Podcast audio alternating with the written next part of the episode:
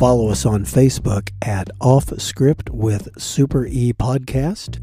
Also, follow us on Twitter at Off Script Pod underscore one.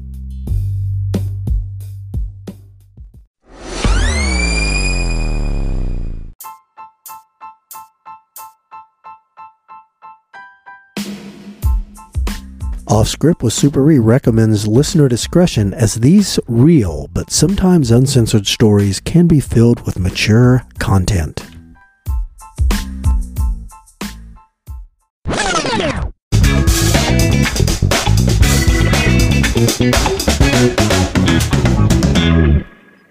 Good morning, everybody. It's A Train. It's just A Train and Super E today. Uh, Jay's not going to be able to be with us, so we are going to soldier on without him. Super E, what's up? Oh, not too much. I'm uh, I'm just recovering from my traumatic experience at the dentist. Oh, what what all did you have done?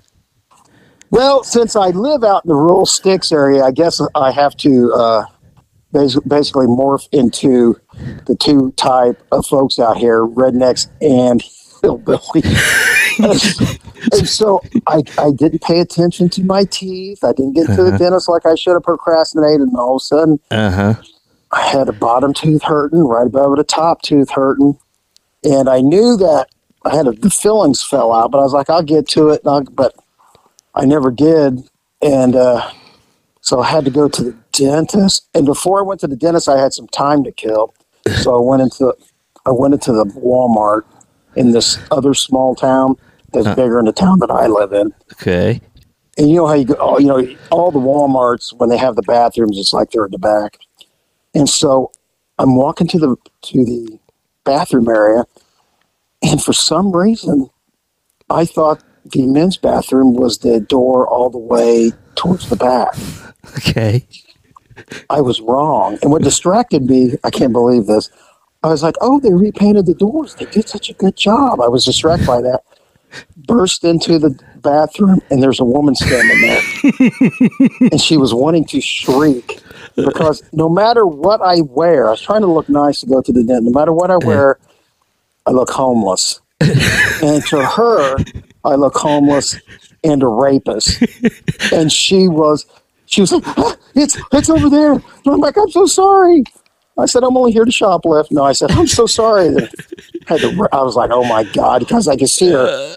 Her trigger finger was itching to get on the maze, but then I, I make it to the dentist, and I didn't know this. See, I thought it had been like three months since I went to the dentist last. He goes, "What's going on?" And I told him, and I said, "Yeah, it was just not too long ago that this bottom filling fell out."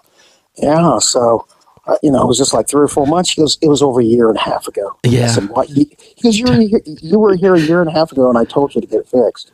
Time flies when you're trying to avoid the was- dentist. He goes, "I know time flies, but now you have to pull it."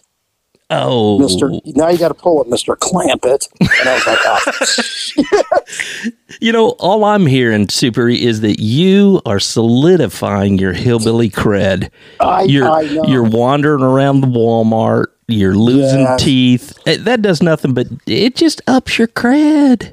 And you, and you know what? I'm solidifying it. I'm now wearing Crocs. I it's comfortable. You're gone. You you are a stone cold hillbilly.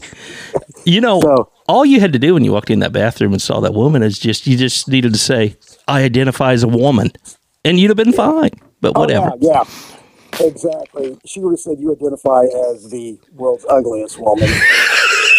and, and Yeah. take this take this mist of mace guys with you. The you know. the only thing that would have made that story better is if she would have indeed maced you in your face. That would have Oh, been fantastic. Yes, yes. You know, you know when we first got mace back in the day, Uh huh. I, I, I had a resister, and I uh, and one of the guys came running up. I see he had the mace can in his hand, and he was he was wanting to use it. And, I, and all of a sudden, the guy ducks. I see him. To, he's starting to spray it, and the guy that was fighting me ducks down, and I said, "No!" He sprays it right in my mouth. Oh, in the Talk mouth. about crippling. in the mouth.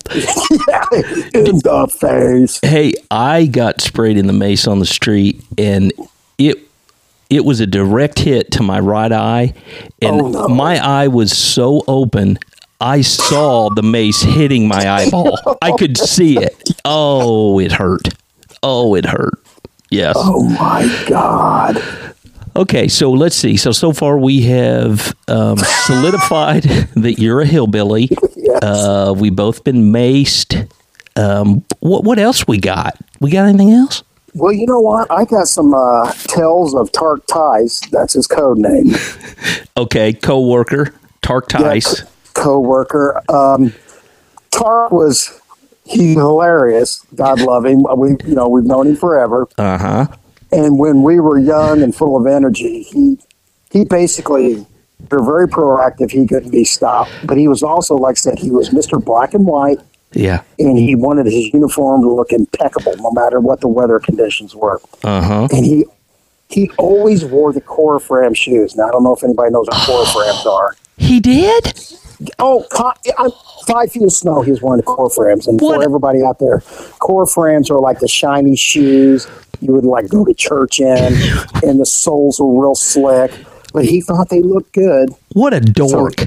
Yeah, he was wearing them damn Corfams, and I used to give him so much shit for it because I was wearing the Rocky boots or whatever they were, and uh, there had been about four feet of snow on the ground. It's like four in the morning. There's absolutely nothing going on, and we're in this area that was the park Mhm. where we used to patrol.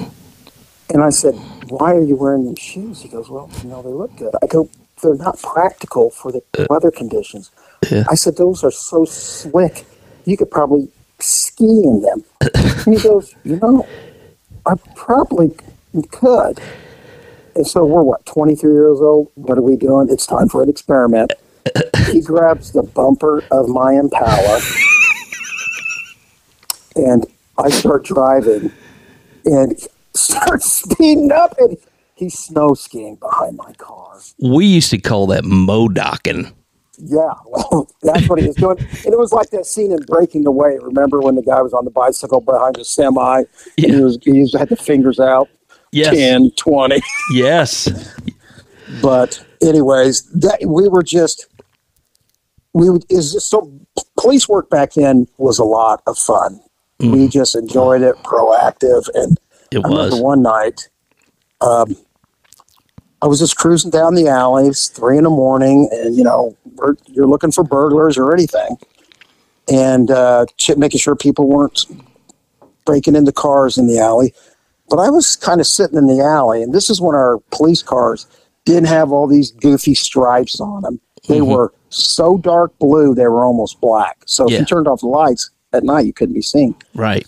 I started noticing a bunch of guys knocking on this garage door. And it, it was weird because it wasn't the big garage door you pull the car in. It was a garage door that, you know, you would enter. Normally they're on the side of it, but this garage door was on the back of the garage door where people would enter. Okay. And I kept noticing people knocking on the door, going in, knocking on the door.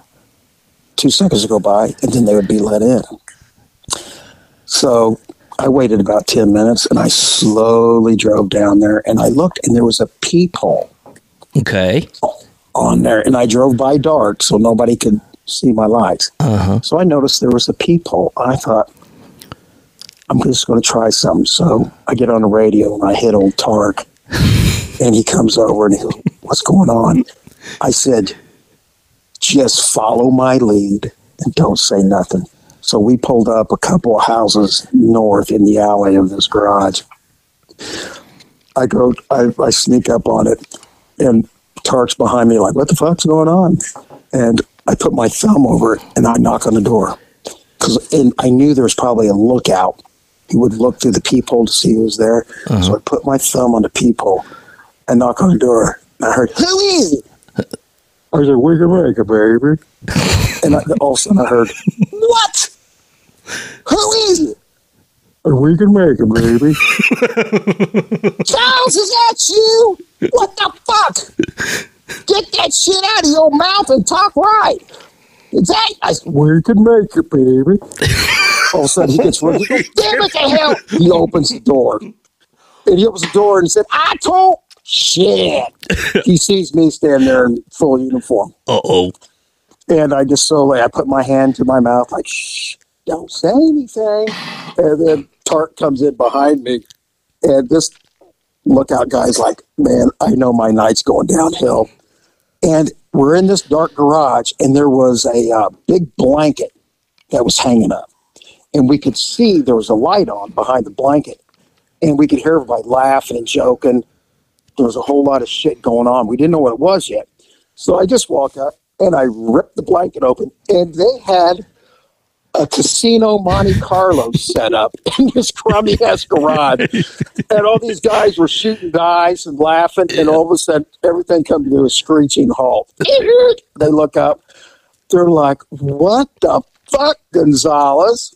I go, Hi guys, what we doing? Oh, illegal gambling. And the and I guess the one guy who was running, he's like, Oh, damn it.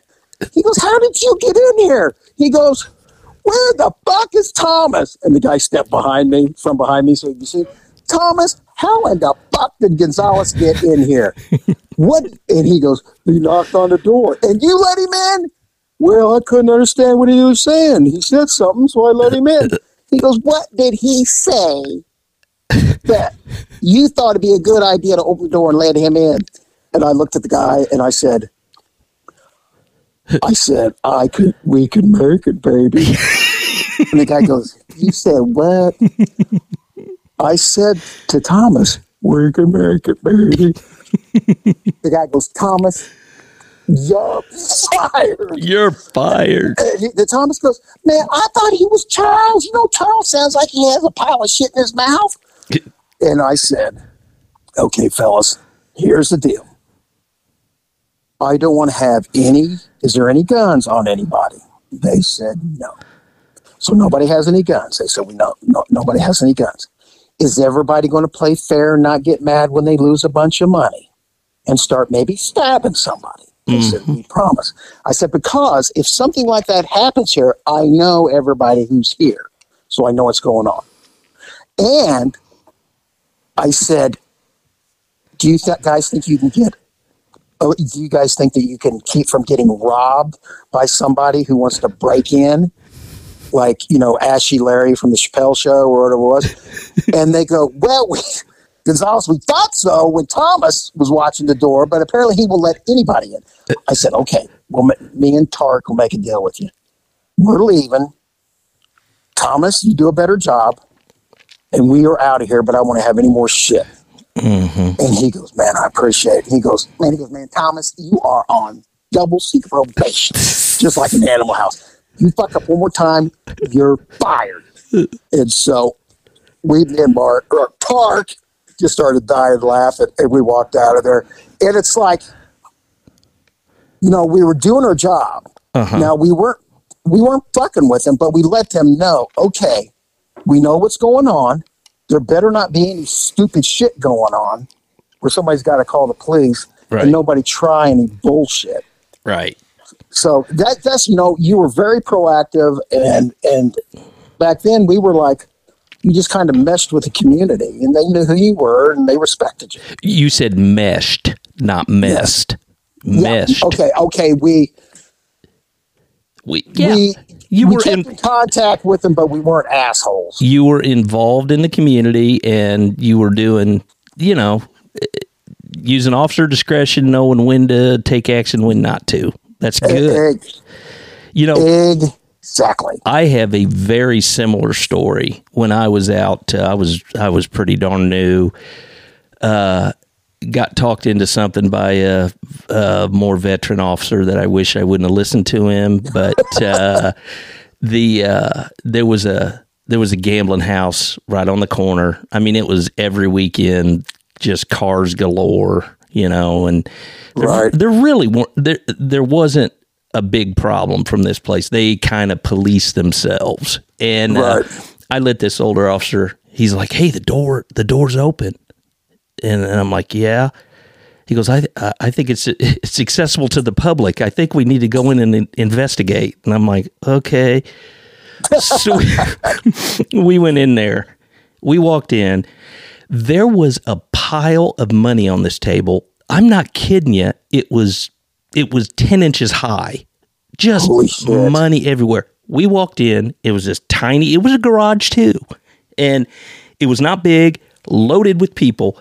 As we walked in, all I could hear was this: thud, thud, thud, thud, thud. it was everybody dropping their guns on the floor. Oh, so I was like, "What have you gotten me into?" Then what happened? and we tried to use discretion. We were trying to be smart and this and that. But when it was all said and done, the next day, uh, I got called into the uh, supervisor's office and was told this order has come down on high. Leave the gambling house alone. so we we never went back in there. So anyway, I don't know. You know what? The same thing happened to me and me and Tark, man. We did the Yeah. exact same thing. Uh-huh. And we were told, don't ever do that again. Yes, yes, yes. So we were like, okay. So it was one, it was one of them places after three o'clock in the morning. They're called after hours. Yes, right, exactly, exactly. Yeah, exactly. And generally, there wasn't a lot of problems from them. They, like I said, they police themselves. But you know, uh, I was a I was a new officer. I got talked into something, and I immediately was spanked. Yeah, you see, we were we were like new officers too, Yeah. and it was kind of like, okay, you know, uh, boom, we went in there, and we thought we, you know, we thought we were doing the right thing, but then we were told Yeah, stay out of there because these, right. it, it was the reality. Yeah, Somebody had connections yeah. somewhere. You know, right or wrong. I don't know if it's right or wrong, but that's the way it was, and uh, Yeah, and exactly. that's how. It So, so what we would do is we would make sure that everything was cool on the outside, and we'd let them know. Yeah. You know, we're going to make make sure nobody's doing anything stupid. right. And they were like, "We're on, we're on it." And and So- tell me if this was similar with yours. I mean, th- this was most of the the folks inside there. They were older gentlemen, Yep. pretty.